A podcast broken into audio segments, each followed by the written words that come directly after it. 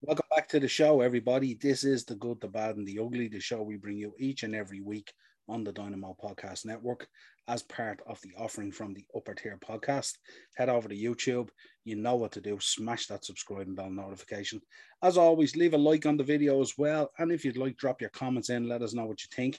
This is the show where we review all the Premier League action from the weekend and we try and categorize it down into the good, the bad, and the ugly. So, as always, let us know your thoughts if you felt differently about it little bit of a surprise this week that um, most people who have been following the show won't realize, but we had no one this week dropped into the ugly category. I didn't feel anyone was bad enough fitting that category. So this week, really only have the good and the bad before we get into it, let's go through down through the results. Starting Saturday, the lunchtime kickoff: West Ham three, Chelsea two. Shock on the cars there. Unusual error by Mendy there. Also, Jorginho not at his best. Um, very unusual for both players. But West Ham running out winners and taking all three points. Moyes doing a fabulous job there with West Ham. Newcastle 1, Burnley nil. Eddie Howe finally getting the win under his belt, although Burnley had so many chances. Um, Dyche must be wondering how he didn't get out of there at least with a point. So, Southampton won, Brighton won. That boy Maupay again, uh, cropping up to steal the draw. Um, absolutely fabulous again. But again, Potter, I think now that's no wins in 10. Um, Wolves nil, Liverpool one. Last gasp winner, 94th minute. Divock Origi, the man of the hour, coming up with the winner vital three points, especially with the result at lunchtime. Finishing out the Saturday afternoon, Watford won Man City three. Contest was over really after 30 minutes. Watford so slow for the first half an hour. Man City absolutely on fire. Um, that man Bernardo Silva and a beautiful header from Raheem Sterling. Sunday, let's get into Sunday. What a way to start. Leeds 2, Brentford 2. Thomas Frank must have thought he was taking all three points away from Elland Road but up steps the man they've been missing, that man Patrick Bamford. Brilliant equaliser. Man United won, Crystal Palace nil. I don't know still how Jordan Ayew didn't put that opportunity away. But up steps the man that every Manchester United fan doesn't want to see on the team sheet. That little Brazilian man, Fred, steps up with a cracking goal and an excellent celebration. So United get the three points and Ralph Rangnick gets off to a winning start. Tottenham three, Norwich nil. Um, interesting Tottenham running out winners here, kind of easy. But interesting enough, they surrendered more possession to Norwich, um, which is not un-Conte like, but uh, certainly he's putting a stamp on there now. And Tottenham really looking to put a stamp on a top four position uh, um, position potentially. Um, Aston Villa two, Leicester one. Stevie G still with the win and now heading next up Anfield on the 11th. Um, going to be in the away dugout, which is going to be very interesting for us Liverpool fans. But a brilliant win against Leicester. Brendan Rodgers banging trouble again. Um, let's get into categorizing this. Um, the good, um, of course, West Ham coming from behind twice, uh, Masuaku grabbing the third.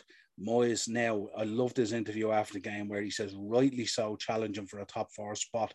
They've stood up to all the big teams. And, you know, I have to feel for Chelsea a little bit there as well with Mendy with the error. But listen, I'm a Liverpool fan. Look what happened when we went there on Alisson. So not unusual, but fantastic work from Moyes.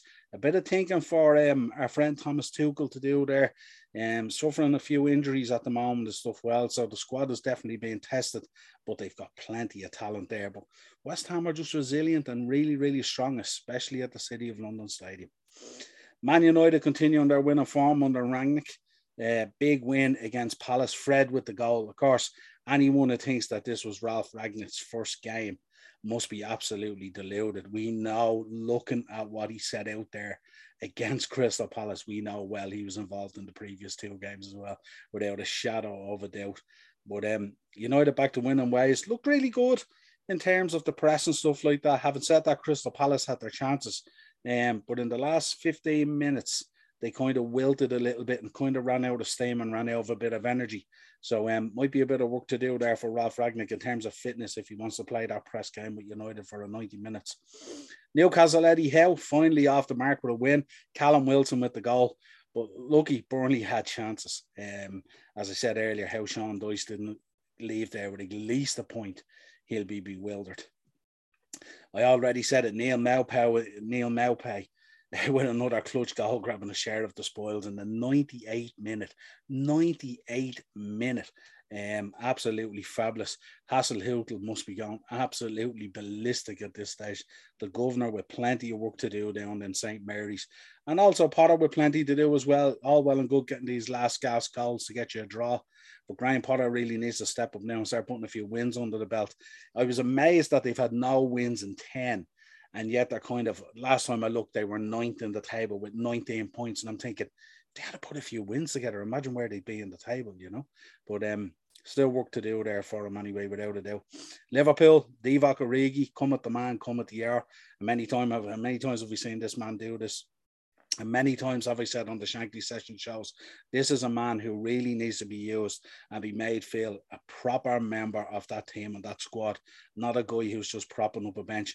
And he scores some serious goals for Liverpool. When you think of some of those late winners and stuff like that, absolutely vital and crucial at times, you know what I mean? So absolutely brilliant from him you know, but when you think about the game, I mean, the chances that Jota had, Mane, Salah, you know, all wasteful in front of goal at times and stuff like that. But look, we give them a pass. It's not often they have a bad day like that, you know.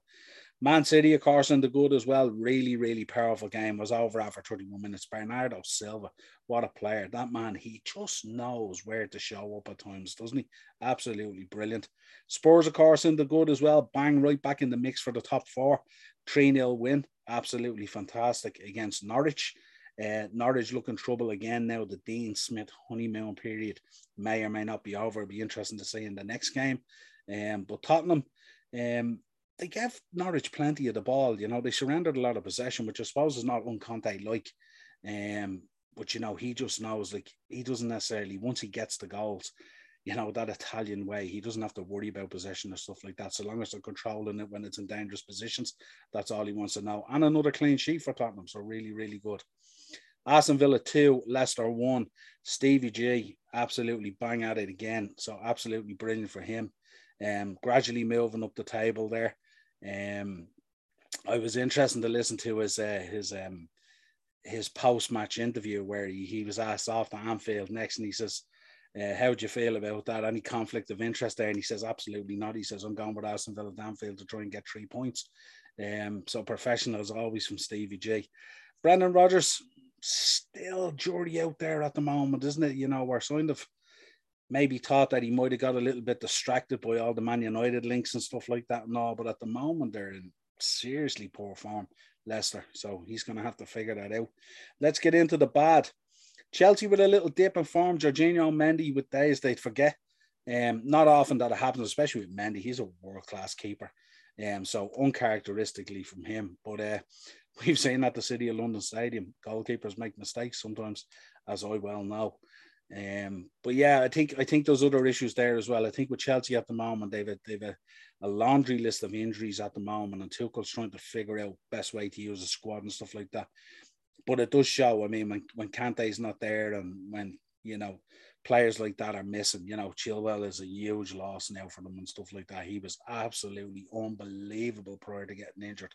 So we'll see how Chelsea do and whether this injury uh, crisis I'd kind of call it at the moment. But you know, they should have plenty there still to work through it. You know, Burnley, I hadn't the bat. They did everything bar find the goal. You know, it was a huge game for both teams, you know, especially where they are positioned in the league and stuff like that. But Eddie Howe came out on top. So Dyche drops into the bat the likes of Woods, Chris Woods, and guys like that up front, they're going to have to try and find their shooting boots very quickly because Burnley need the goals. Uh, Ralph Hasenhüttl definitely annoyed at dropping the points. 98 minute equaliser from Brighton. He'll be sick over that, really. Must have thought he had the three points in the bag. And we round out the bad with Norwich. Dean Smith, the honeymoon period may be over. Wasteful with a couple of chances, especially with that much possession. But again, you would expect Spurs at home to beat Norwich. Um, so yeah, so that rounds out this week's show, guys.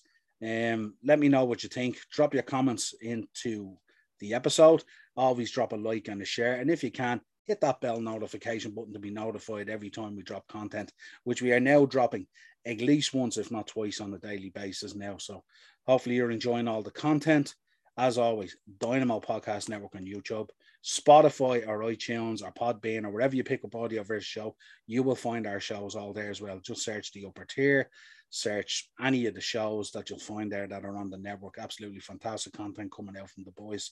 And um, plenty of different football podcasts there as well. We have the Red Devils Report now. We have the Chelsea Roar for the Chelsea fans and for the United fans and all that kind of thing. And then we have all the previews, reviews, player ratings, all that stuff in the Shankly sessions for all you Liverpool fans. But until next time, we will talk to you again real soon.